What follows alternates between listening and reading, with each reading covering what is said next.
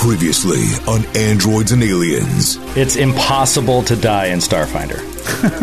Don't say that. It's fine. Don't say that. There would be no rest for the weary. So you're fighting three cultists, and then you're fighting this badass-looking half-orc. As the Desperate Hunger continued their onslaught. Qualo falls. Oh, no. But a last-minute reversal of fate. You guys really...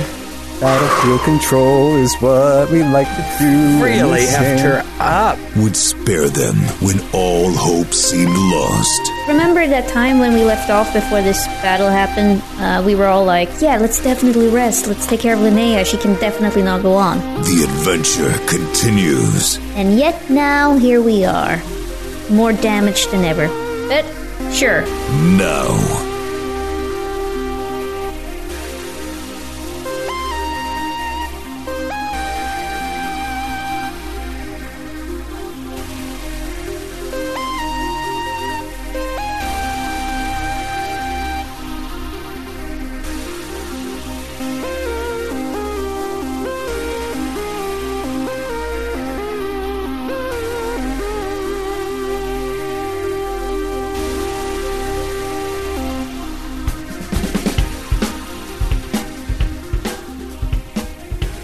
Happy Friday, everybody. It's time for some Androids and Aliens. But before we get to the show, I have a question for you all. Are there any music that you liked as a teen that you don't like anymore? Let's start with Grant Berger. Grant, some music you cared about a lot when you were a budding 13-year-old on the mean streets of Texas. You probably already had your first gun. Well, what did you listen to that you don't listen to anymore? Well, on my way to the ammunition store, I would listen to the Dave Matthews Band endlessly. Endlessly. Mm. Dave Matthews Band, Tool. Tool's still pretty cool, some of it, anyway. Yeah, Dave Matthews Band all the time. I would, like, sing, like, all the songs. I'd write the lyrics out. I had posters in my room. I went to a concert. I went to several concerts. I was a DMB head, and now I hate it. Hate it. Hate is a strong word. It's not great music. There are a couple songs that I still like will hear and I'll like remember. Like Crash Into Me is still pretty good, I gotta say. Mm. But yeah, it's weird. He really has a strange singing voice now that I look back on it. It's very like all over the place. And like I had someone who was like a classical singer once like be like, that man cannot sing in tune. And I was like, oh. Sure, but you don't have to be able to sing in tune to be a rock star. No, Bob Dylan's an excellent, like all. There's a line from David Berman from the Silver Jews, all his favorite singers couldn't sing. I get it, but he's trying hard. Hmm. I saw Bob Dylan live. I think Dave Matthews is definitely trying hard, Grant. That's what I just said. That's what I just said, Matthew. Oh, I thought you meant Bob Dylan. No, I said that, Matthew. I saw Bob Dylan live, and he was sick that night. That was the only time I ever saw him. It's like a sick Bob Dylan. And I was like, I don't understand any of this. I don't know what's going on. But, Joe, I saw you get very defensive as Grant started talking smack about Dave Matthews, because I assume you're still a fan of this now-defunct band. Defunct? They've only gotten better. No, they've only gotten... No. I actually went... our agent, Kevin, is a huge Dave Matthews fan. And is he really? Yeah, our company... Fish, Dave Matthews. Yeah, our company reps Dave Matthews. And so we went to a concert together one time, and I hadn't been to a Dave Matthews concert since I was in college, which is when Grant was a teen. And, you know, so we were listening at the same time, but I hadn't gone in years. And I went and I was like, this is still pretty damn good. I think you just hadn't seen them live in a while, Berger. Anyway, they put on a good show. For me, I can't think of anything. There's nothing that I liked when I was like a teen that I think is shitty now in terms of music. Because your taste has never changed in anything. No, my taste always changes. Nope. And always sort of accepts the old and the new. I get nostalgic. All that music. Are you kidding me? There are times. I think there were times in like the early 2000s when I thought that 80s music was overall better music than 90s music. But now I don't think that anymore. Now I think they're all good. They're all good. They all had their own thing, and they were all good for their own reasons. No. Not everything can be good, Joe. Nothing is better than the 1980s for music. It's ridiculous. Okay, the 70s are better? Nope. 60s might even be better? Nope. Oh, God. It begins and ends. It begins and ends with Hall & Oates. Hall & Oates began in the 70s. All right. Yeah, exactly. Exactly. Peaked. And I will say this. I will say this about Hall & Oates. I never listened to any Hall & Oates, really, right? Of course I did, but I didn't know they were Hall & Oates. And so one night, Troy was going to a concert with our friend Kevin and other people. It was like eight people going to this concert that I wasn't going to at the Garden. And they were all grabbing a drink beforehand. It was a little happy hour. And I went from work, met all of them, and then they were all going off to this concert. And I remember being like a couple brewskis in, and Troy's like, do you have any idea how many hits these guys have? And I'm like, no, man, no, I'm really not interested in your band. And then he started like listing them off. And I'm like, you know, happy hour, buzzed. And I'm like, that's them? Wait, that's them too? That's them too? And then before I knew it, I was like, holy shit, Hall & Oates is the greatest band of all time. LaValle has that, like, you know, sell a ketchup popsicle to a woman in white gloves thing when he gets all fired up about something he likes. Yeah, by the end of the conversation, you're like, any chance I could get an extra ticket to that Hall & Oates show? They're going to be scalping outside the Garden. I'll pay $2.50. One of them jaunts. Matthew, I imagine you have some shameful music tastes that, you know, we're not going to judge you here. We just let it out. This is a safe space. No, I'm glad you asked this question, Troy. I really appreciate the time and the space to talk about it because it's very painful for me. That's important. See, when I was in high school, we didn't have, you know, Apple Music or Spotify. You had to go purchase your music in CD format. And the CD I owned of the musical Into the Woods was a 2002 Broadway revival, which was all I knew. That was a double CD, wasn't it? Or was that the original? No, that was just a single. The original was a double CD, and the original is obviously far superior. No offense to the actors in the revival, they're all great, but like, I just know there was a world out there, and I could have had the 1987 original Broadway cast recording at my disposal, and yet I was living in total ignorance. How embarrassing for you! I just want you to know it's very brave for you to bring that up, and I appreciate you saying that. I hope that you're going to get past it, Sydney. I can't even imagine. What was the music of your teens? Was it someone with a $? In their name? God, he's so old. That is such a dad joke. That is so funny that you fucking said that. It was good. It was really good. You know, it's funny. I was just having this conversation with a friend talking about like truly how bad the music was in that like preteen era, like 13 years old, because a lot of the musicians I listened, and I was like across the spectrum. I listened to stuff my parents listened to. I liked Hall & Oates. I listened to Sublime. My dad really liked Sublime. So I had like a very weird, broad music taste. But the bands that people were into were like Warped Tour bands. Are you familiar with Warped Tour? I've been to a Warped Tour. It's bad. So recently I went on a little deep dive with my friend through Spotify and we're like, what do these bands sound like?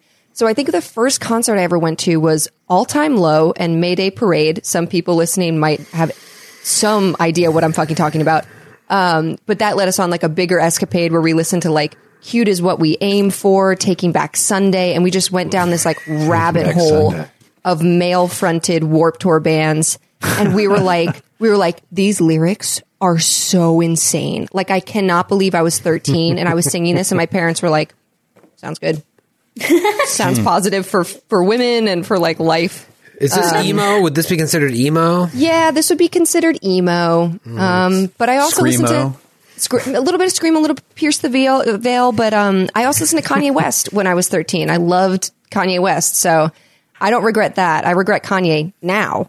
I don't regret Kanye then. But yeah, music, I think I'm kind of like Joe, though. I take it for what it is. I'm like, you know what? I was into it then. What a funny time to be alive. I have different tastes now. I'm sure I'll hate it when I'm 30. But yeah, that's the thing. Fine. Like, the more I think about it, the more I'm like, it doesn't make sense what you're saying, Troy. Like, you're the one whose taste never changed because you only like Hall & Oates. Like, you haven't liked any music. He likes since Counting Crows. Also. I love Counting Crows. I've always loved Counting Crows. Yes, but my love of Counting Crows was renewed when I met my wife. But I never liked country growing up, and now it is the only music I listen to besides what happens between November 1st and December 26th, which is only Christmas music. But yeah, I hated country growing up. But now I even listen to classical in the morning. Sometimes I'll sit Archer down, make him some eggs, and we listen to some Chopin. Bach. An etude or two. An etude or two, just to mix it up from the Wiggles. Have you gotten familiar enough to be able to call out compositions by name? Or do you just name a composer and say, I like this general milieu of his work? Well, I started out by just saying, Alexa, play some classical music. I hope she doesn't hear me. I don't want to get too much of a tangent. Those conversations. I don't want to get in too much of a tangent, but like I get so mad at her sometimes, and I'm like, I don't talk to anybody like I talk to Alexa. And if anyone ever heard me, like, after I might, like, is he talking to his wife like that? Yeah. I'm like, Alexa, stop. I'm like, did you hear me the first time? I said stop. Because she would do. Alexa, stop. You know who hears how you talk to Alexa? Alexa, and she records all of it. And then sends it to the authorities. So like to the government. Yeah, exactly. You expect to hear from them.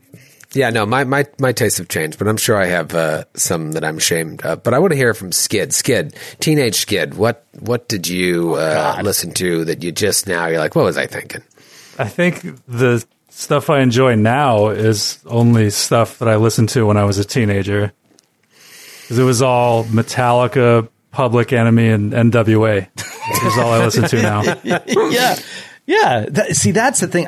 Somebody said, I can't remember who it was. I can't remember, but it was just that music is, that's why it is so intense. It's so intense in your teenage years because so many things are happening to you developmentally at that time and mentally, that the music you listen to at that time usually reverberates and rings through with you your entire life for good reason. Because like, even though there are songs that I really liked in the post emo-ish, like mid-aughts to late-aughts, like indie music, there's a lot of stuff I really liked, but nothing that like I feel impacted me the way that music did when I was a teenager.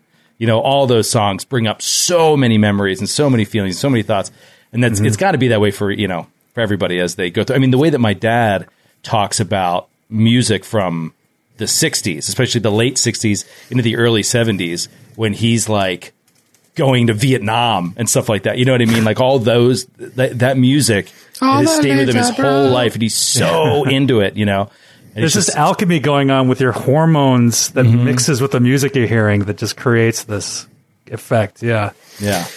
Ellie, what about you? ABBA, Ace of Base? What was the big ones for your teenage years? You're barfing ABBA?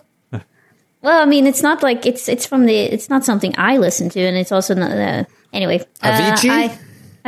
I did like that, but that was later. That was college years.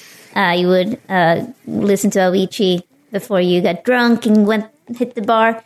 What was 13-year-old Ellie bopping out to? Well, the sad thing is that it was I was just around the age around Spice Girls. That was awesome. Spice Girls are awesome. There's no need to be ashamed of that. And also Britney Spears came, and Christina Aguilera, like the early sort of that movement. And I went to see Christina Aguilera live and Spice Girls live. Wow. And I thought that was cool. But then I got into music school, a pretty prestigious music school for piano players, and I had to stop listening to this. So I'm actually playing Chopin. Troy. Wow. You don't listen to Chopin. You just play it poorly. No, I play it really well. I'm a pretty good classical piano player. Oh, I used to be. I haven't had a piano since I moved here, but I have tiny hands. And I don't know if you know this about Chopin, but he had like very long hands. I didn't know that. Long hands. Long hands. That was his nickname. Oh, Long Hand Chopin, they called it. Long in the hand, Chopin. But he could take an octave and a C and a G, like so. Whereas I can barely reach an octave.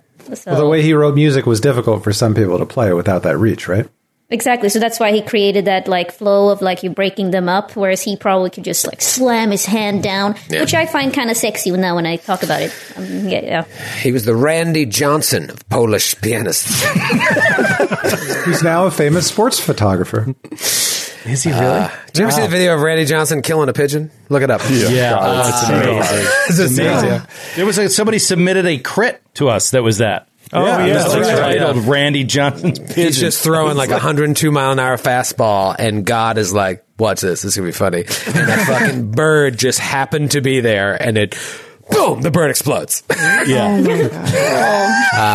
Before we get to my my teenage shame, we really want to hear from a man who I think grew up in the town that Flashdance. What was not Flashdance? What was the movie where music was banned? Footloose. Footloose was.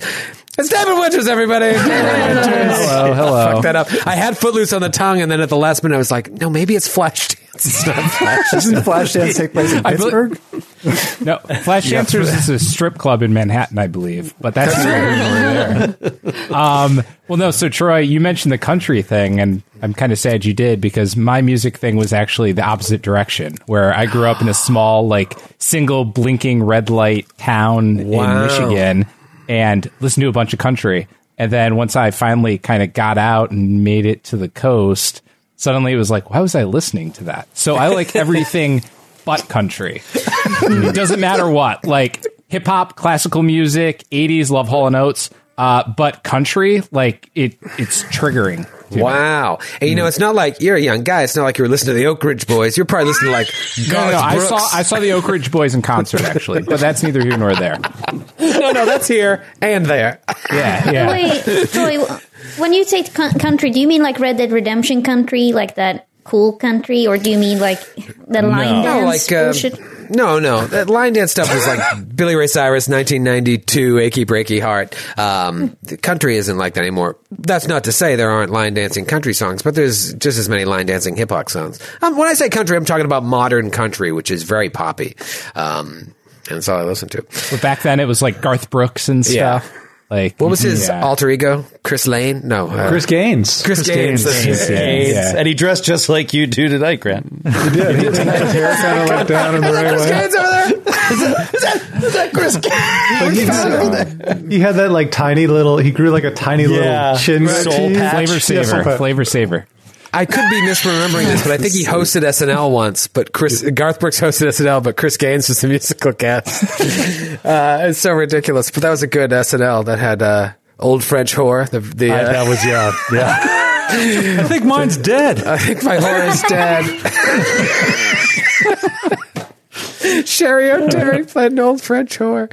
Anyways, I think I've talked about this on shows before. I had Columbia House, and where you would send in a nickel, and then they would just ruin your credit when you never paid for the rest of the CDs. So I would just get a bunch of garbage, and then I worked this like door-to-door sales job as a teenager that was like I was delivering newspapers, but then there was a way you could make a little extra money where you just drove around with this pedophile and went door-to-door and tried to get people to like buy subscriptions to the newspaper. So I did that, and you could either get paid $5 in cash for a subscription or a $10 Strawberries gift card, and Strawberries was like the Sam Goody at the time. You might not know what Sam Goody is, but it was like a place where you got CDs.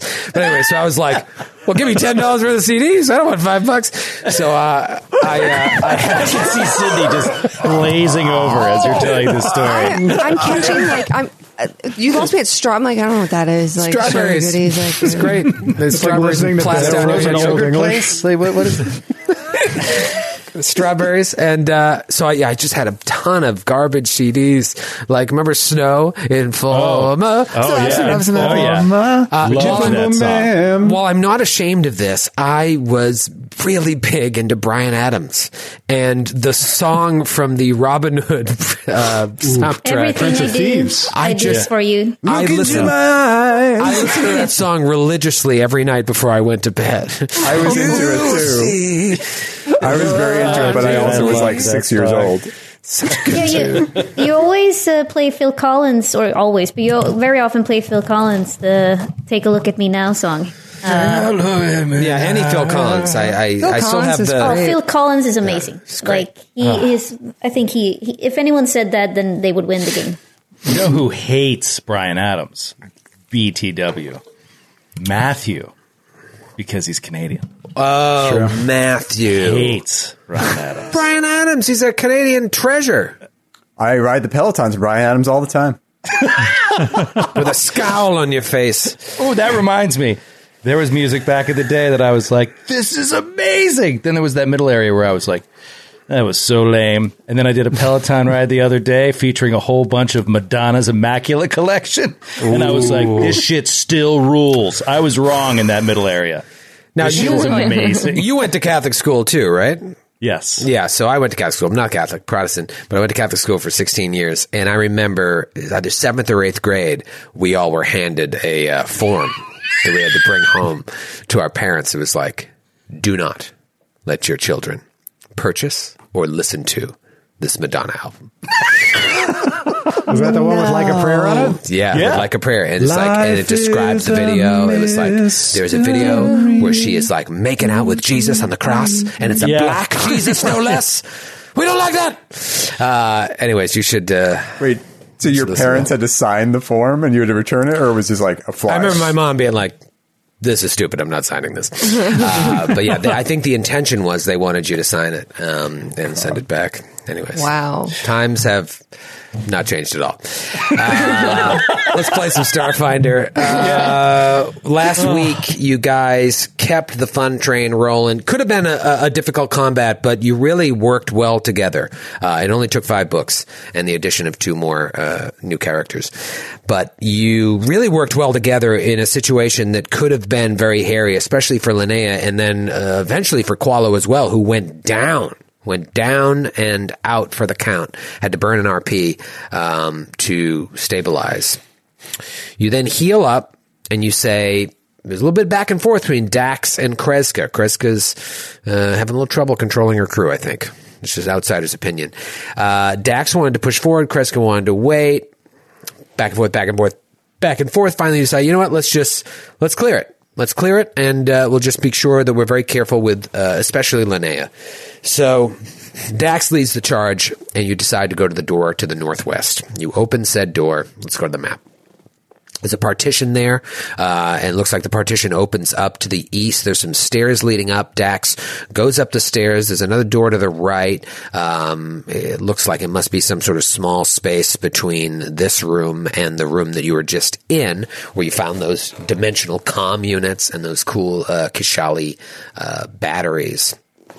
But you are interested in this room. Let's take a gentleman's peek at this room here.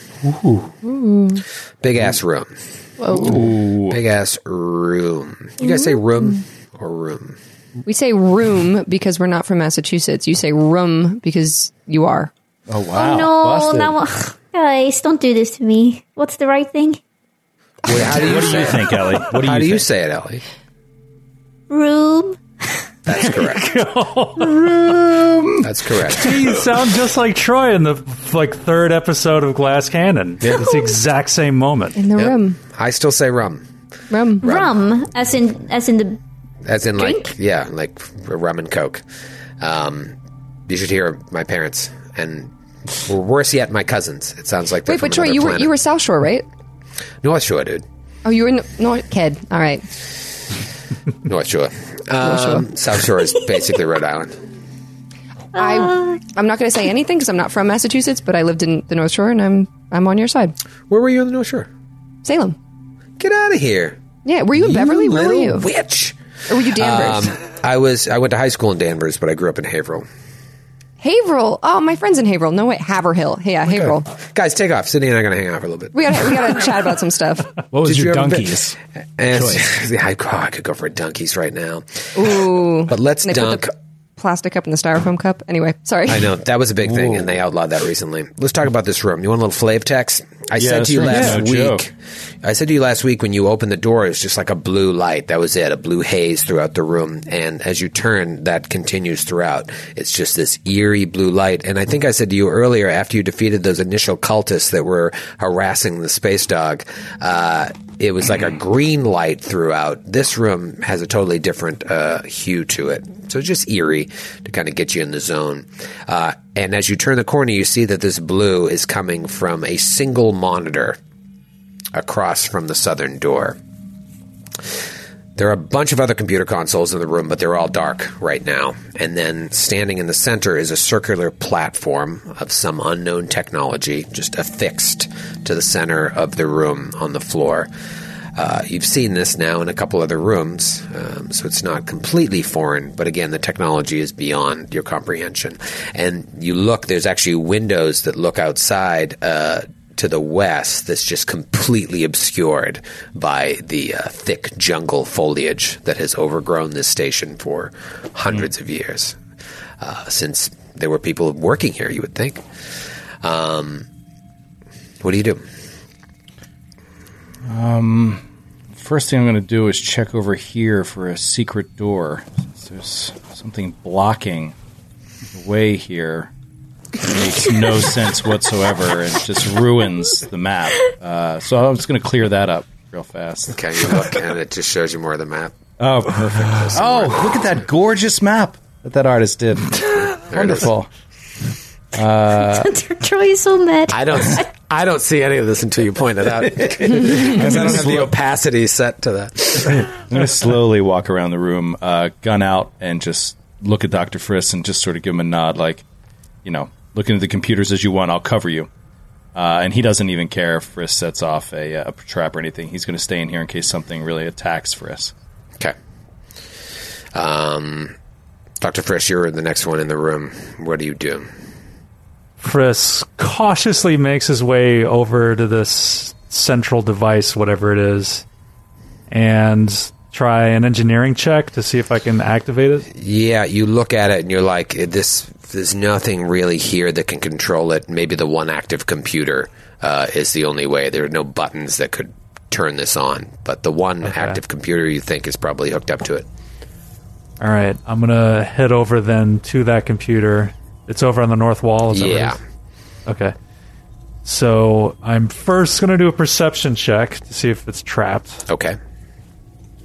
That is a 31. Looks okay. Okay. I am going to do a computers check to see if I can get into it. Okay. Computer check. Ooh, a natty 19. That is a 39. Okay, you access it with ease. It looks like there was a countermeasure in place that has recently been disabled, an alarm system that would have gone off. You now have the ability to power up the lights and the other computers in this room. You can see that, like, you have those functions in front of you, but as you're standing there at the console, the platform near the center of the room just flickers to life as a luminescent holographic projection manifests above it. Let me show you what that looks like. You guys see that? Yes. Yeah. Awesome. Nice epaulets. Yes. Very fancy. Looks like an older Kishali. This light just within seconds coalesces into this tall, regal, humanoid form that resembles the images of the ancient Kishali that you saw on Istamak, also resembles the other Kishali hologram that you spoke to and defeated earlier. This figure is dressed in garb that appears to be a mixture of military and scientific outfits that seem to... the whole figure just seems to disappear into the glow of the circular dais at the figure's feet, but it's still like 13, 14 feet tall. And just as it gets down to the bottom, the glow from the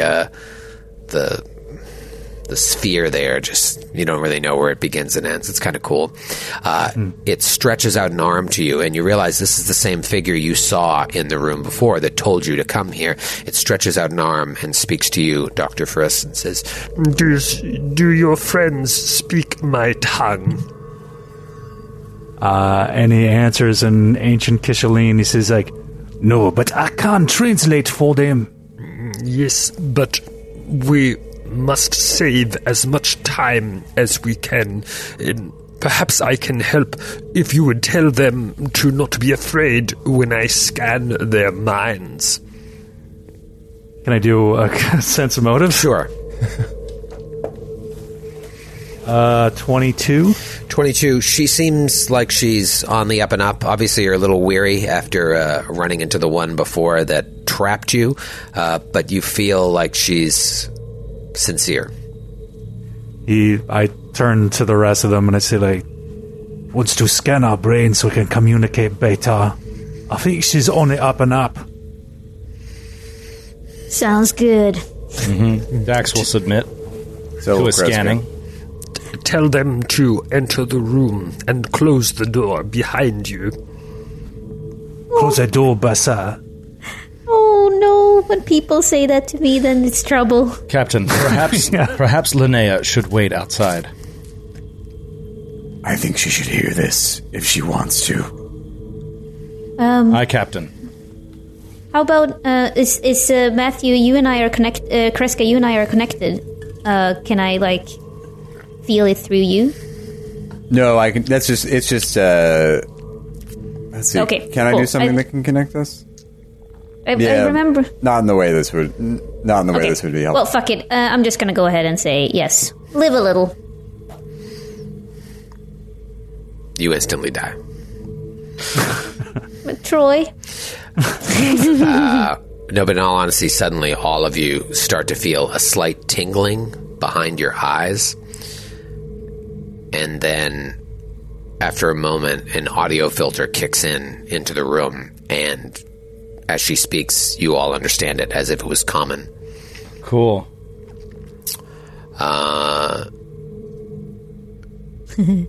She says, my name is Osteth. I was once one of the many Kishali scientists who monitored the entire system here, protecting its secret. Long ago, I had a physical form, but in order to maintain these computers past our civilization's fall, another engineer and I created digital versions of our consciousnesses to serve as custodians for eternity. His name was Eltreth, and we have operated here for millennia, keeping this place functional and its terrible secret hidden. That was until a couple centuries ago. Without warning, my partner, Eltreth, began to display signs of instability and critical errors. He became convinced that he was the tool of some being known as the Devourer. I believed it to be just some manifestation of degradation in his core programming, so I sequestered him here to these servers before he could cause any damage. I had hoped in time that he could be repaired, that I could repair him. But recent events have changed my mind. Several days ago, we were invaded by a group of raiders. Some of them looked much like yourselves, but others were like figments, strange, dark apparitions with no true form. These raiders called themselves the Desperate Hunger and are led by an android woman named Null 9. I discovered this as they blasted their way into the facility, spouting paeans to this devourer, and caught me off guard. Before I knew it, they had freed Eltreth and forced me into his prison. Luckily, I was able to put some roadblocks in their path to slow them down. But they cannot be allowed to access this stellar degenerator. Thankfully, you have recontained Eltreth and freed me. But my powers here are limited, and time is of the essence. God bless you. So polite. Thank you.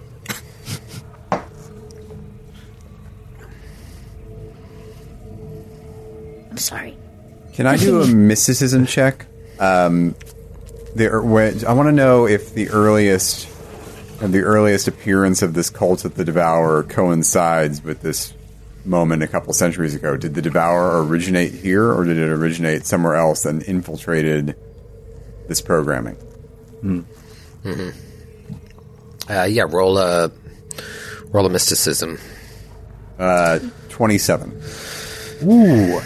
The Devourer, as far as you know, predates all of this. It may have been known by other names, but like this type of worship of an all-destructing force has been around for a long time. All right. I wonder if this is whatever the Devourer is an entity that invaded and corrupted Eltreth, or if this is an identity that was adopted by this person after they became corrupted, or what? I don't know. Yeah, like you've heard of people being corrupted. You've now met cultists and heard their story. You think about that. Remember the bug person who was the sniper? Mm-hmm. Then you learn about her story of how she became corrupted. You now know a little bit about Mei Shun's situation with her mother. Yeah. But the idea of a digital consciousness being corrupted would have to give you pause, because it really feels like this Devourer is something beyond space and time. Frisk is going to ask, pardon me, but would you have any concept or idea about how your colleague got changed in this way? Do you have any theory about that? No. I have thought on this for a long time, and now recently confronted with other worshippers of this being, it has changed what little conclusions I came to. As I said, I assumed at first it was nothing but a programming malfunction, but now to see that there are humans who are as devout as Eltreth was when he started to fade.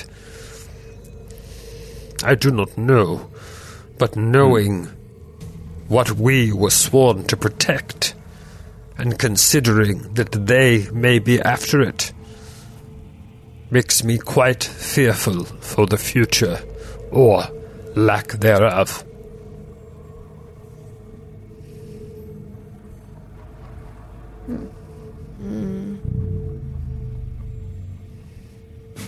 Can I go through the files? Can Frisk just take a quick look over like some kind of log or something to get an idea of a timeline? Or yeah, roll another computer's check. 31. All right, so if you start to dig deeper into like the more secure data modules on the computer, you see detailed reports about Eltreth and Ostreth's experiments on creating artificial consciousness.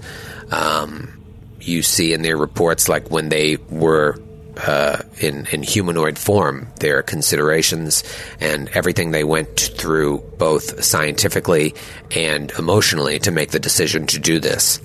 The biggest thing you gain from it is you think with your mind you could actually replicate the experiment if need be and create a digital consciousness. Oh, cool. Oh. Cool. Maybe we should make copies just in case. Yeah, Frisk kind of like slowly turns and looks over his shoulder at the rest. It's like, does anyone want to live forever? You would also know, though, in reading the reports, that it would mean the sacrifice of your physical form. Oh, okay. Pass. Yeah. Chris is tempted. Chris is going to download all this information onto his computer. He's going to work on this. Yeah. I mean, hell, I would. It's advanced. We've never seen any sort of technology like this back on the Pact Worlds. It's the San Junipero of the Pact Worlds. Yeah. Yes. Baby, do you know what that was? Great app. Is that Black Mirror? Yeah. Yeah. Mm-hmm. That's the bummer about that app is, like, I walked away with that with my theory of how I thought the ending was, and then I read, like, the writer was like, no, here's what the ending is. Like, why would you do that? Why would you tell me what the ending is? Just let everybody have their theories on it.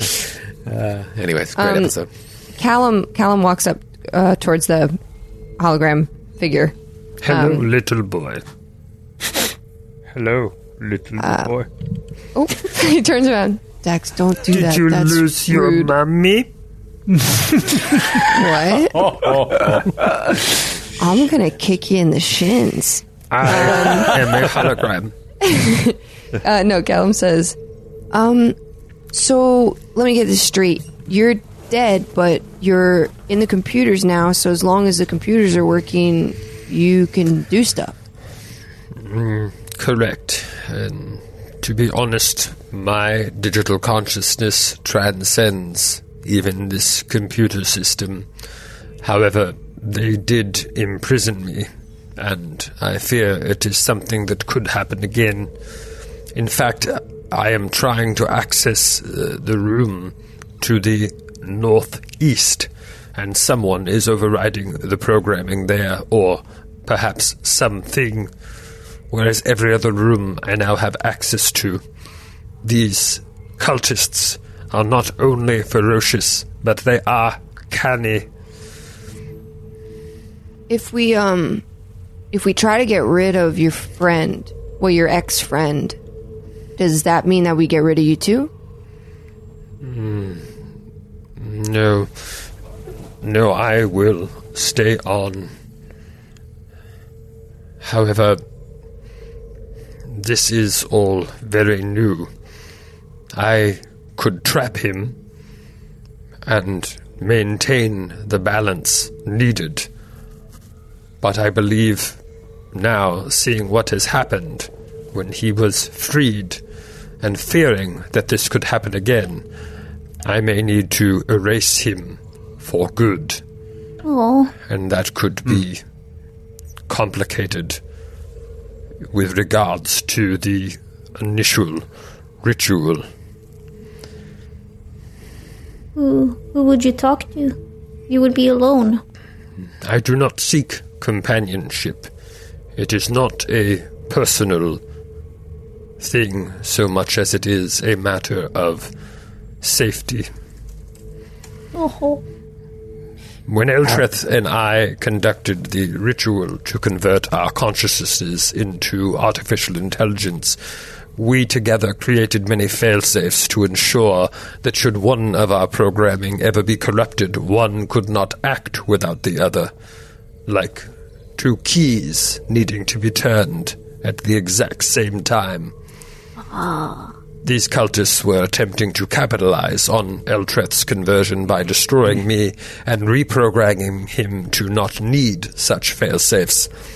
I fear that his imprisonment, though necessary, would just make my job here difficult in ways I cannot predict, so he must be erased, but it would also erase the security measures that we put in place. There is much I must think on, but there are other problems. Such as?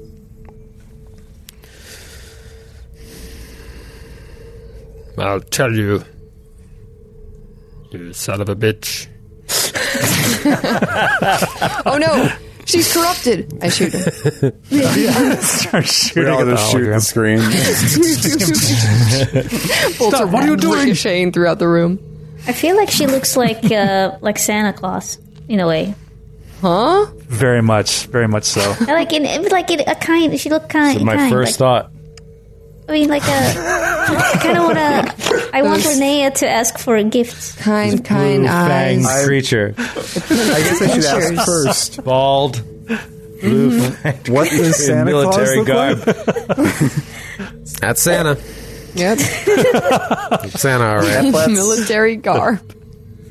I bet a lot of people will be like, you know what, Ellie? I see it too. Okay. Yep. There it is.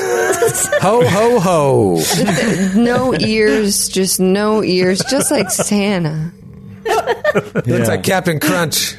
That's Captain Crunch when he takes the hat off. You have no idea what's under there. Yeah, actually, yeah. Without the hat and the mustache and the beard. Yeah. True. Yeah, hat, mustache, beard. If he had any hair.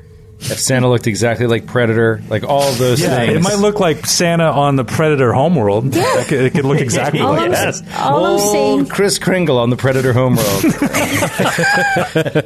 All I'm saying, it looks like an older gentleman that I would like to ask for gifts. I am a woman! And she electrocutes you. So it's Santa Mom. What's the female Santa? Santa Mom. Mrs. Claus. Mrs. Claus. Santa Mom. No, it's Santa Mom. That's another episode title. Santa Mom. Don't stop her, my Santa Mom will shoot. That's the episode title. Throw Santa Mom from the train.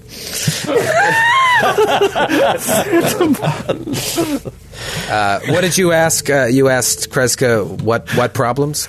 Yeah, she said we have bigger problems, and I asked for concrete examples. Yeah, she looks down and considers this question. We'll find out her answer right after this break. Oh shit! Oh. Welcome back, Santas and Santa Moms. I thought it was. The episode was over. For a second, I was like, "Who's that? Quickly, just quick." Good night, everybody. You must have really been enraptured by Troy's roleplay. Wow, the time just flew by. Yeah. She looks down and she's very introspective. And again, she's a holographic version of herself. This is such an advanced technology. There's still emotions here for this digital consciousness. She's not a robot like Dax, an emotionless, stupid robot. Like Dax. I'm trying to think of how he's processing all this, and it's so difficult to wrap my head around, especially the part where it's like, they could corrupt a digital mind. You know what I mean? Right. And so I wonder, does he fear that? Or I don't know. I never wanted to play the android like he had no emotion, certainly. Right. Just like a different kind of emotion or a different way of understanding things. It's a childlike way, in a way. But what is it? But what about fear? Yeah, I mean, he is. A childlike wonder. That's not meant to be. 15, 14? He's 15 years old. So it's what is there in terms of fear? You know what I mean? Fear of losing your own mind. You know, does he have that fear? I don't know. I'm trying to wrap my head around it. But we also know that he might be a replica of a human, right? From your backstory? Yeah. But, I mean, he's still a replica. You know what I mean? It doesn't mean that he's all there. No, I know, but it's so cool. I forgot about that with Dax. Anyway, yeah, continue, Santa Mom. Santa Mom looks up from her reverie, and she says, millennia ago, my people were locked in a war with a race called the Civs. After decades of fighting, the Civs fashioned a device of cosmic destruction known as the Stellar Degenerator and sought to use it to bring the Kishali to extinction. We captured the weapon before it could be activated and won the war. We then studied our spoils. I was one of the scientists on that team, as was Eltreth, and our colleagues, and we learned much from its dreaded power. We made a grave mistake, though, in firing said weapon. We only did it once, in self-defense, mind you. But the result was an atrocity we could barely live with. We created the Gate of the 12 Suns, the star system in which you find yourself to house and protect the weapon so that none might ever use it again. The power of the weapon is staggering to contemplate or understand. But even more so to me now is the power to create a star system. The power to destroy it seems almost easier in a way. How is it that you created this place? And by this place he means like these 12 connected suns, each with a single world that orbit them in a specific way. Like that power is completely beyond the understanding, I would think, of most Pact World's minds. How did they do it, Troy? How did they do it? Yeah.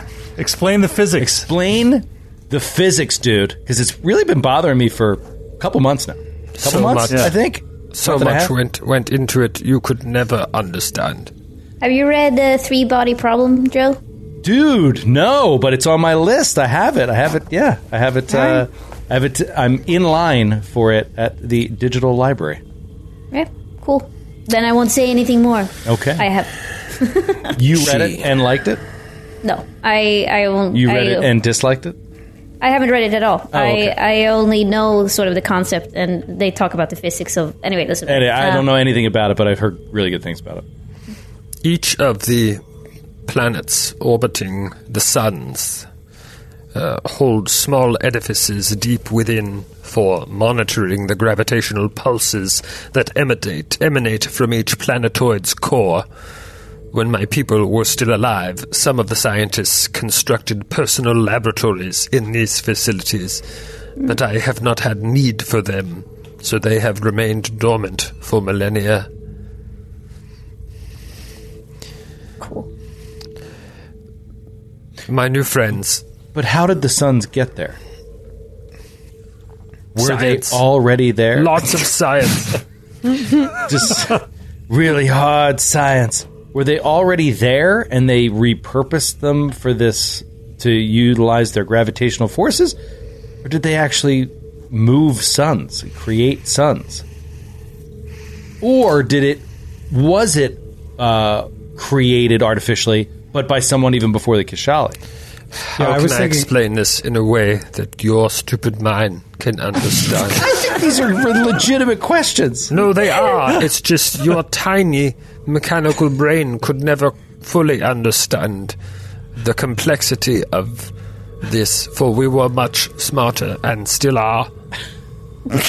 But basically, I don't think you know either. I think you're bluffing. Yeah, exactly. I know. Like to the hologram. It sounds like he's bluffing. I know. Explain. Explain how you did it. I will tell you. There was a guy. Everyone. I bet she was not the scientist back in the day. She was just an accountant or something. She was just a janitor. There was a guy. Yeah.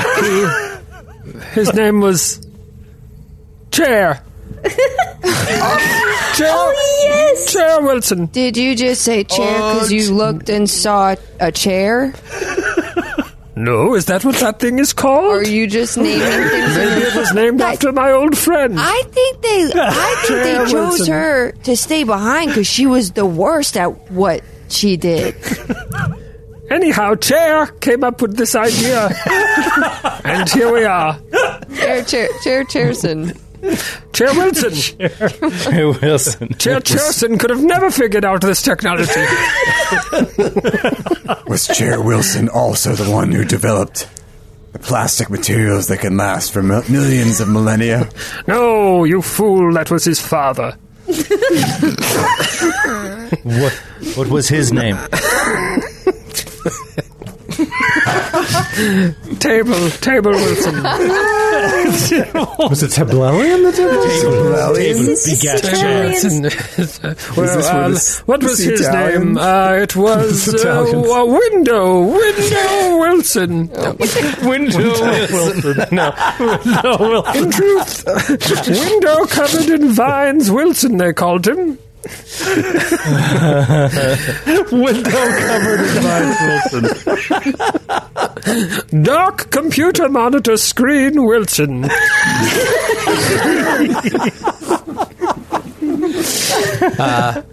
okay, cool. It's all right. Now that we've broken the ice, I will tell you the truth. But first you must understand how we got to this place.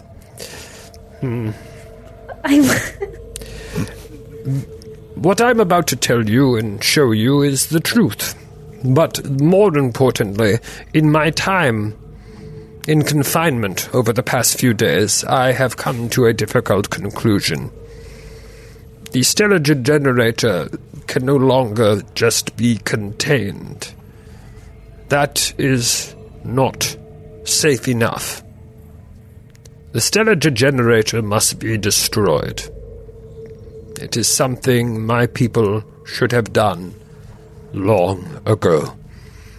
For even if the cult of the Devourer were defeated, there is no guarantee the location of the Gate of the 12 Suns will stay hidden.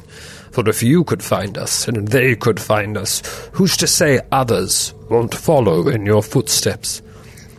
The Civ superweapon cannot be trusted with any people, no matter how peaceful and well-intentioned they might be. For we were peaceful and well-intentioned. And she, grows somber for a moment.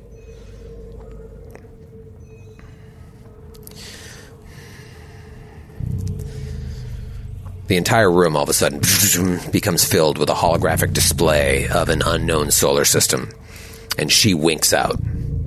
But you hear her voice continuing to talk, even though you can't see her.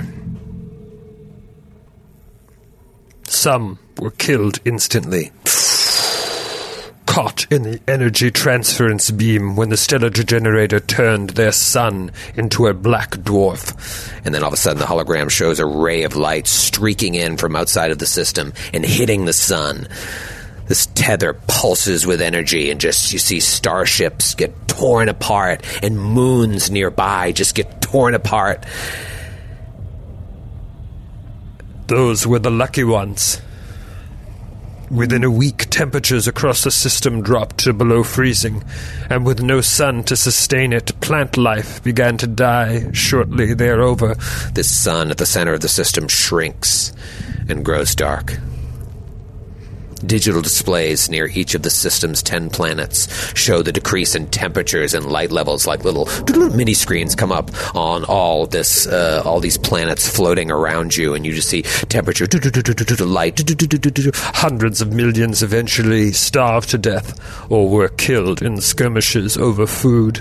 Another numerical display pops up all in front of you, where you see the rising death count. The mass of the black dwarf wasn't enough to keep its planets in orbit, and eventually they started to drift outward, spinning erratically into the inky depths. You just see the planets one by one fly off, leaving behind only a dead sun. In the hologram, the orbits of the system's frozen planets wobble, and then the farthest world disappears off the map. A terrible way for a people to go extinct. The lights in the chamber return to normal. Osteth reappears on her dais. So you can see now why the Stellar Degenerator must be destroyed. But why to do so... What? No, please. You have something you want to say? Yes. Why did you not destroy it? Originally, why contain it? There was much discussion about what would be the best course of action. I do not know for sure, but I have always contemplated that even though we saw all this destruction, we feared another attack. And perhaps in keeping it, though they vowed up and down that they would never use it again, they knew its power, and it made our race ultimately feel indestructible. How wrong we were. You ask how we created the Gate of the 12 Suns. Yes. Using the immense amount of energy siphoned off during the Stellar Degenerator. I'm sorry, I've been drinking. I'm so lonely now that Osteth is gone. Eltreth. His name is Eltreth. I don't even remember his name. So much gin for breakfast. I'm so alone. I said I would have oatmeal, but then there was that bottle of gin. But then I had gin. And I had gin instead. And lunch rolled around. It actually is legitimately hard to say Stellar Degenerator. Stellar like over and over and over again. It's a difficult weapon to say. Anyhow, I'll take it back. After we fired the weapon, we used the immense amount of energy that was siphoned off during its one and only firing and created a pocket demiplane within which to store the superweapon. So great was this energy, we were also able to wrangle a dozen nearby stars to demarcate its location while also maintaining its stability. You are right to stare in wonder at this, for it is a feat of magic and engineering that took decades to build. And though there is a threat against us, it has held strong. Once it was completed, Kishali military and scientific staff were placed in bases on each of the controller moons orbiting the 12 suns to monitor the demiplane and prevent anyone else from opening it. Though these personnel were swapped out regularly, the Kishali government foresaw the eventual need for automation should their civilization ever fall. And by now, you can figure out the rest of the story. However, it must be destroyed, and to do so, we must open the gate. Open up the gate. How do we open the gate? I am not entirely sure. Many calculations must be made. Eltreth and I, we had solutions for this, but it needed both of us, with him confined and soon to be eliminated. I must find another way. Right now I do not know, but releasing Eltreth is far too dangerous. I will destroy him. It is the only way. But in the meantime, the remainder of these Devourer cultists must be stopped. There are some here, as I said, they must be working in that room to the northeast. But there are others that came before and left. They are seeking a control board, I believe, on one of the other moons. With the missing piece of equipment, they can activate the Gate of the 12 Suns and release the Stellar Degenerator so that it can be destroyed once and for all if we get that board. Sorry, drug. Gin. It's a gin for lunch and breakfast. Did I mention I had it for lunch? Listen, I was going to have a salad. But then I There was that bottle of gin sitting there. Still half a bottle of gin staring me in the face. And I figured maybe it will expire if I do not finish it in one sitting. It goes by lunch. It was until later that I realized gin doesn't expire for months. But I was already halfway into my second bottle. But I was always. I was always. Anyway, listen. There are other cultists. Everybody shut up. They came. I'm confusing a lot of topics. There's a lot going on. It's a lot of exposition. Shut up. It really is. I don't know how to do this, because with Eltreth gone, confined, soon to be destroyed, it is not as easy as it once was. However, the cultists that came here and left, I believe they have the knowledge to activate it on their own. But they needed a control board that is no longer functional here. It was most likely destroyed while they were accessing the building. So they left to go to another planetoid to retrieve a similar control board. With that, they can open the Gate of the 12 Suns. If we get it, and I figure out a way to do this without Eltreth, I can open the gate, and then we can destroy Stellar Degenerator. Callum asks Dax quietly, but also, wasn't this the only planetoid that, like, was viable? Didn't we scan all the other ones? I believe the others did not have life forms currently. Perhaps we missed them in transition. Yeah, maybe they have other computer systems set up, but, like, there's nobody on those planets. But they went to get some. He turns to the hologram. Is there other computers on other planets? Toids? Now that Eltreth is contained, I have access to the gate's full sensor suite. One moment. And her eyes just dart back and forth. Yes, I can detect that some of them are still within the system. As you, like, I presume. No, please, go ahead. Sorry, I think it's like the thing with the delay, so when you talk, I talk, and I'm not looking at Skype. I don't know what that is. I'm Callum. I'm talking in character. Technology.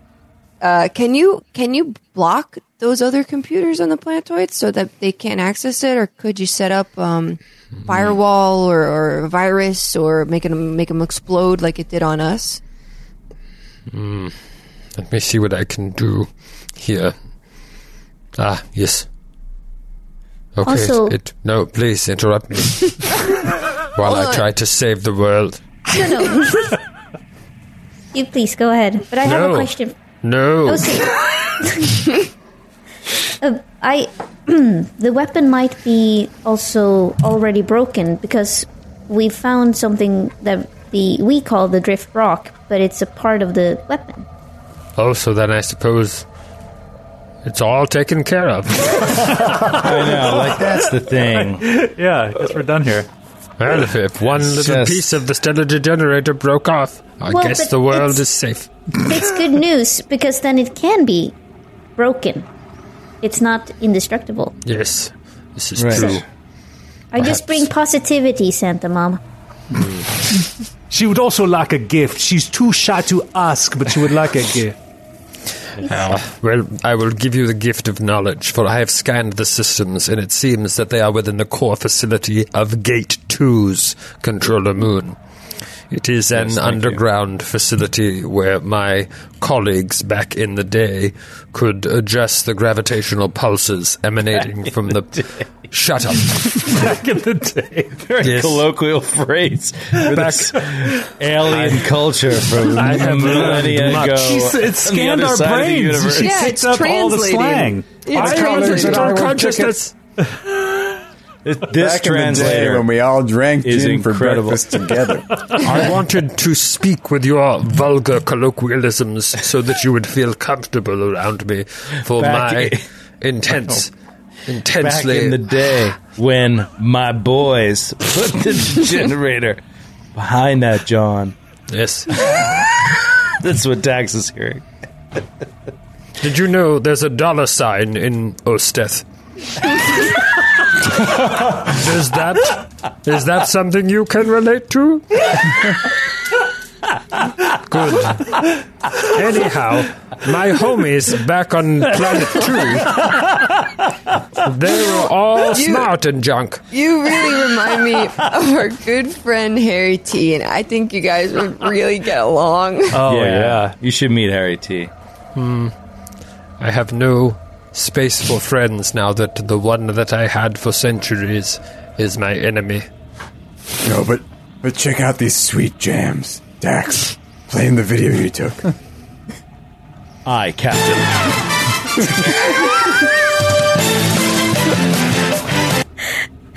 It's a hologram of, just the most disgusting dunks this hologram has ever seen. Like, never seen ballin' like this on a half court. Like, it's just soul shattering.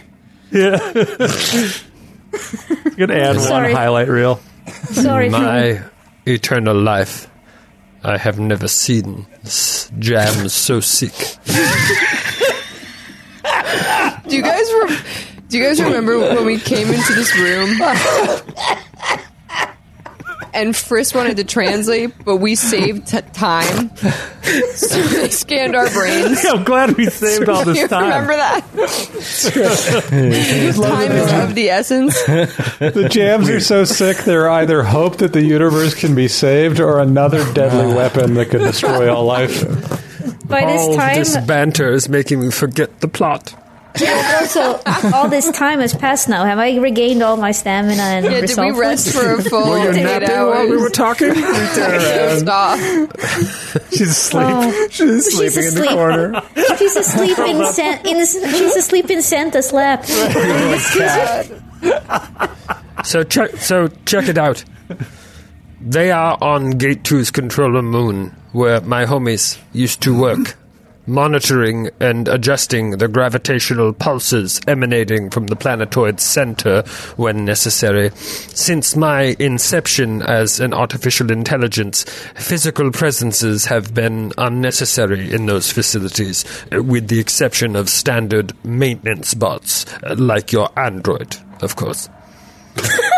You are basically a toilet cleaner with a gun, yes?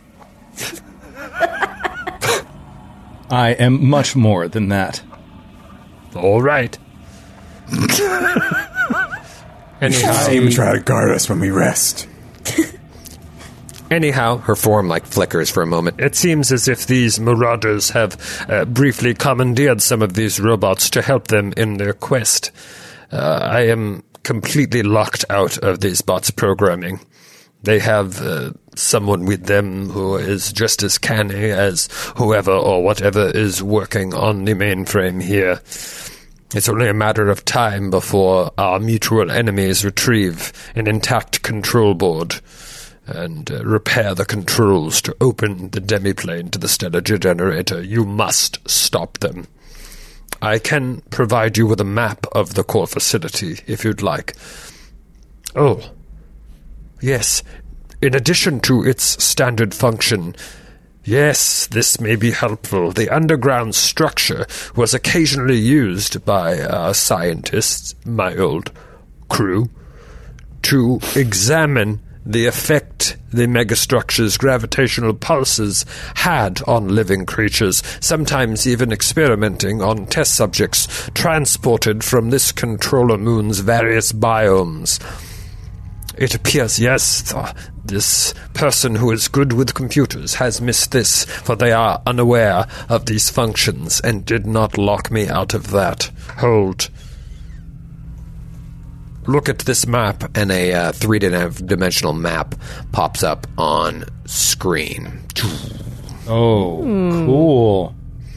Oh, that's cool. Such a Protoss. Yeah. That is the core facility.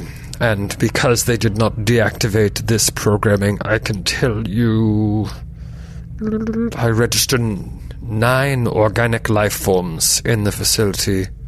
Oh, this is interesting. There are also a few anomalous energy signals. that I find confusing. Incorporeal. Do they match the energy signals of the other beings that entered this facility? Sadly, I was confined and could not do such calculations. Can I take a look? Yes. At what? At these signals, see if I can interpret them. Oh, sure. Give it a whirl. If my brain can't figure it out, I'm sure your corporeal one can. Well, we have more recent experience. No, you don't have to explain it to me. In this room. Don't doubt your intellect, but just, Yes, use your little rat hands and type on my computer and see if you can figure out what my infinite mind cannot. All right, Marvin. So, could I? What sort of a check would be? You've already accessed it, so now just roll another computer's check to get a sense. 29. Yeah, it might be more shadow creatures, but there's some signals that are definitely not shadow creatures. Okay. It's like nothing I've seen? Similar, but, it feels like you might be dealing with, like, either plane shifting situations or... beyond life, either undead or otherwise, like things that are not living. Transdimensional or undead entity. I can't tell from this reading. If we're able to access the Stellar Degenerator, yes, how can we destroy it? That is what I must think on. Securing the control board, getting it out of their hands and returning it here is the first step. In that time, I will try and come up with a solution that does not need Eltreth. I know it to be possible. I do not know the solution right now. However, if they get to that control board and kill all of you, I'm assuming, and come here, they can no doubt lock me up again and find a way. They are quite good. If they were able to do what they did already, I fear their capabilities. But I have trust in my own as well, if we can get that board. So, I'm thinking back to Castrovel, Luskialua, the Monastery of Starsong, the connection to the ancient elves, and also the fact that, even though it's spelled with a dollar sign, that Osteth referred to the process... Oh, dollar sign, yeah. T-E-T-H. Little Uzi Osteth, with dollar signs. Little Uzi Osteth. So... I'm just wondering, he also referred to the process of digitizing his consciousness as a ritual, and I don't know if that is a translational idiomatic difference, or if this is more of a technomancer-style type of thing. What I'm worried about here is we are totally covered from a technological standpoint with Friss's expertise, but magically, we kind of... fall short in a lot of ways. Like, it's not really one of our core competencies here. So I'm just thinking about how much that could be involved in this process. Yeah, I mean, ritual could mean a lot of different things. I think you can probably feel pretty confident that between Kreska and Friss, the sort of woman of faith and the man of science, you can find a way, but that is a consideration to be mindful of. What if this magic is beyond them? All right. I would like to ask a perhaps simple question. I'm sorry, Captain. I would assume all questions coming from you are simple. So, toss it at me, toilet cleaner. One might as well converse with a toaster oven, but go ahead. Yes, I would like it, my toast, dark. Can you do that? Can you do Don't burn it, toaster. Just imagining this drunk ancient hologram just being like, I want my toast. I haven't eaten all day. I want a piece of dark toast. What a crotcher. Now I really believe that he is Santa. Yeah. I love that smell. Yes. Do you have a bagel toast setting on your toaster? No, but seriously, it's just like... shoot. What does it look like? The Stellar Degenerator. It is as beautiful as it is terrifying. How do I explain it to a toaster? It's really messed up. It is. You put that on me. The fact is, you don't know what it looks like, and that's really weird and frustrating. It is part spire, part unending darkness. It is both light and dark, all combined into one. You look upon it in both awe and fear. It's a space dildo. Oh, cool. Now, we understand that there is a certain... we understand there is a certain challenge to even understanding how to destroy it. Yes. But how does one wield it? Did your keys that you... had with your friend Osteth Eltreth. Did your keys simply unlock the gate behind which the weapon sat, or did your keys activate the weapon? How does one activate the weapon? Not that I want to. Dax is a traitor. No, but if we are to stop them beyond simply destroying it, if there's another way to at least prevent them from activating it at the time. Basically, I'm just trying to wrap my head around, like, it's not like a gun. Can one person activate it? Do you need 25 people to activate it? Like, is it a... To give you a sense of perspective, it is over 12 miles long. Hmm. So it needs to be crude. Would that be reasonable to assume? Yes. Okay. It's not to say that it couldn't be manned by one person of immense intelligence, but the point is, if you have it, you can use it. Mm-hmm. I'm sure we'll find out when we do the next step. It's like talent. Yeah, but I'm just saying, like, I think that Dax would ask simply because this is the first person, right, that we've ever talked to who has seen it. Yes, you know what I mean? Like, has actually seen it. I try to forget about it. It haunts my digital dreams. Oh. But I was not part of the team that fired the weapon. I only saw its aftermath. Okay. Well, thank you.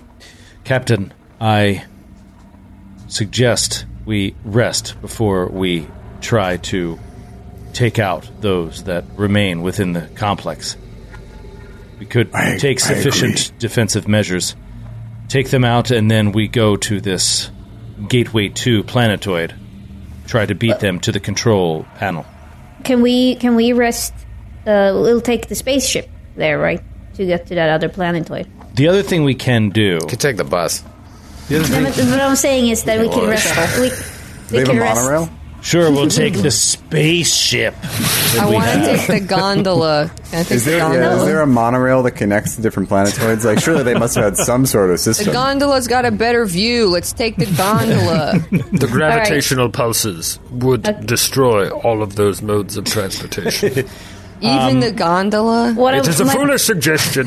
My point was that we could then rest at the spaceship, on the spaceship instead. But we still have stuff to do here. Yeah, we still need to clear the room. But, okay, cool. Yes, but the question is, Dr. Friss and Captain, do we have stuff to do here? It seems that this crew has been left behind because they were unable to unlock the gate. Perhaps we leave immediately, rest on the ship, and close on this other crew before they find the control panel. Yeah. That seems to be the way to unlock the gate. That was going to be my question, too. Is there any risk in just leaving these people to their devices here? Do you think that they still might be able to do some damage if we leave them to their own? Yeah, they're like meddling, right? But they're just meddling. Like it seems like they're not... If they reprogram Eltreth, they could potentially also destroy Osteth in the way. And that's what they're working on, is reprogramming Eltreth. Yeah, stopping them would certainly be a really big speed bump in the way. I'm afraid of opening this thing to get access to the Stellar Degenerator just because they can sneak in as soon as we open it. But at least we control when it opens if we stop them. I will tell you this. Part of their success thus far was corrupting Eltreth and containing me. But were I to move forward with my plan to end Eltreth, they cannot hurt me any further. Unleashing him is the main problem. So if it is your plan to just leave, I support you in that plan. But I must end Eltreth first. I mean, we could also go over there and, I mean, do you think we could handle them without resting? Yeah, how's everyone doing? I have one resolve point left and half of my HP. Oh, that would be permadeath. He's risking permadeath. And look, I'm not saying it's going to happen, but Linnea and Qualo both are risking permadeath. Yeah. Right, let's just rest in here. We'll bar the doors, set up watches, and then take out the guys, and then go. I mean, we can't do anything unless we rest, it sounds like. Yeah. Well, I mean, the ship is also, 300 meters away. It's not, 2 days' journey in the jungle, right? Unless we got set upon by other creatures. There's hostile creatures out there. Yeah, so... Yeah. Yeah. Yep. All right, let's bar the doors and rest here. Well, Osteth, can you seal off this room so they can't get in? Yes. Either way, I will need to end Eltreth to be safe, whether you stay here or leave. I will deal with the repercussions. The sooner, the better. We understand. I feel bad, though. If you want, we can leave you Dax, and he could be your permanent companion. Just joking, Dax. Just joking. That is agreeable.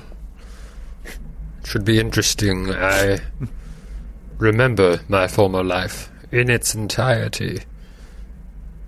It was a good life. I had good parents. I had a brother and 2 sisters. But it was my friend, Eltreth, that meant the most to me. For in being stationed here, I had to leave my family behind, and he became the only family I would ever need. When we were faced with the decision to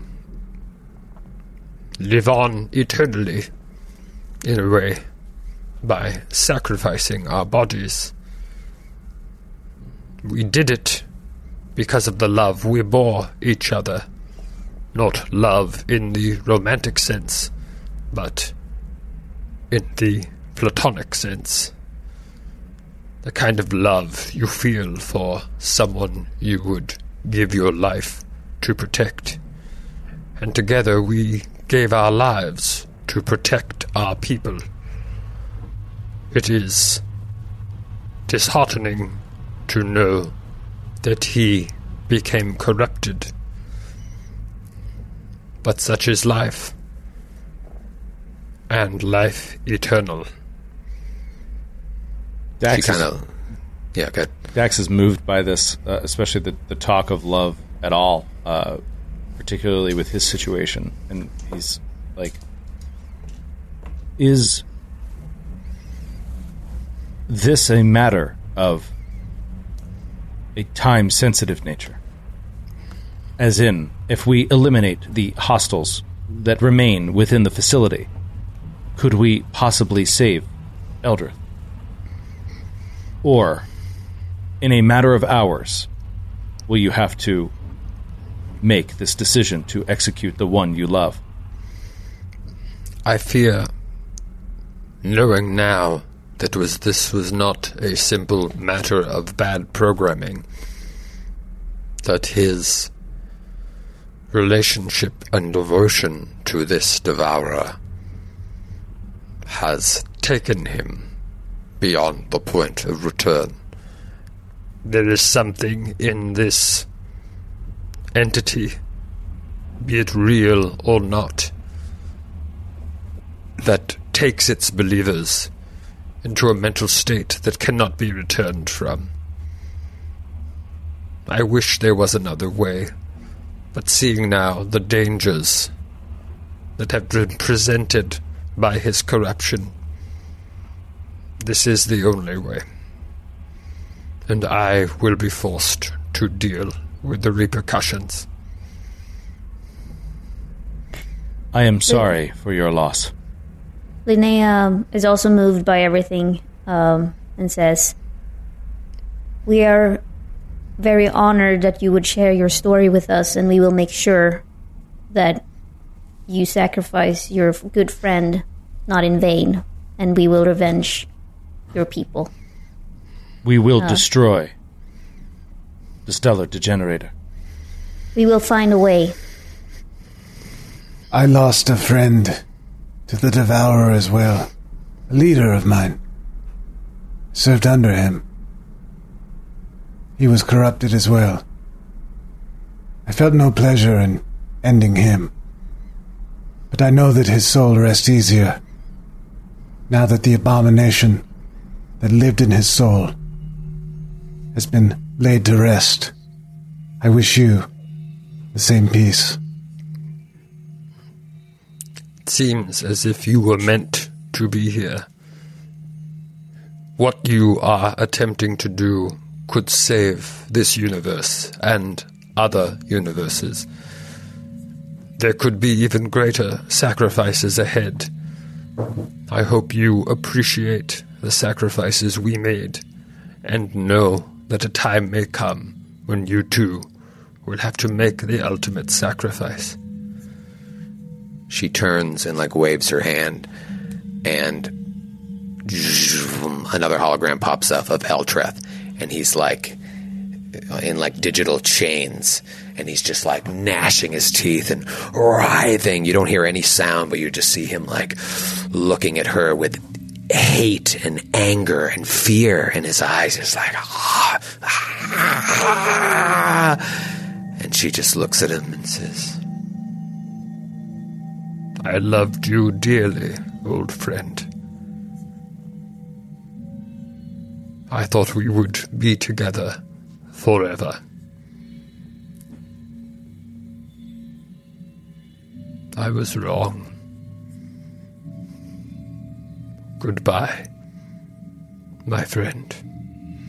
And she just starts typing at imaginary things all around her. You just see him writhe out in pain, but no sound is coming out, and just chunks of the hologram start.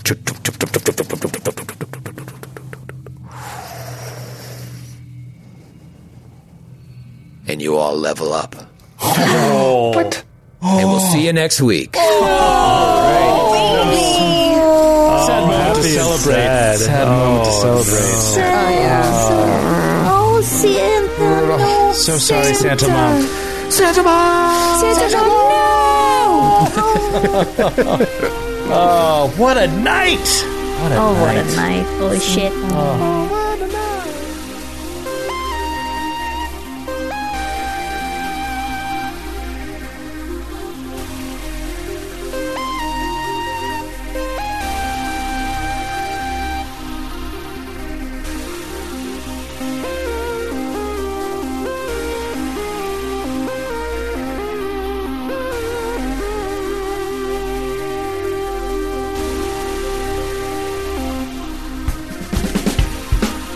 Androids and Aliens is a Glass Cannon Network production and is an officially licensed partner of Paizo Incorporated.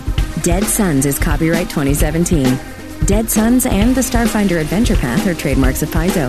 All Starfinder images are property of Paizo and are used with permission.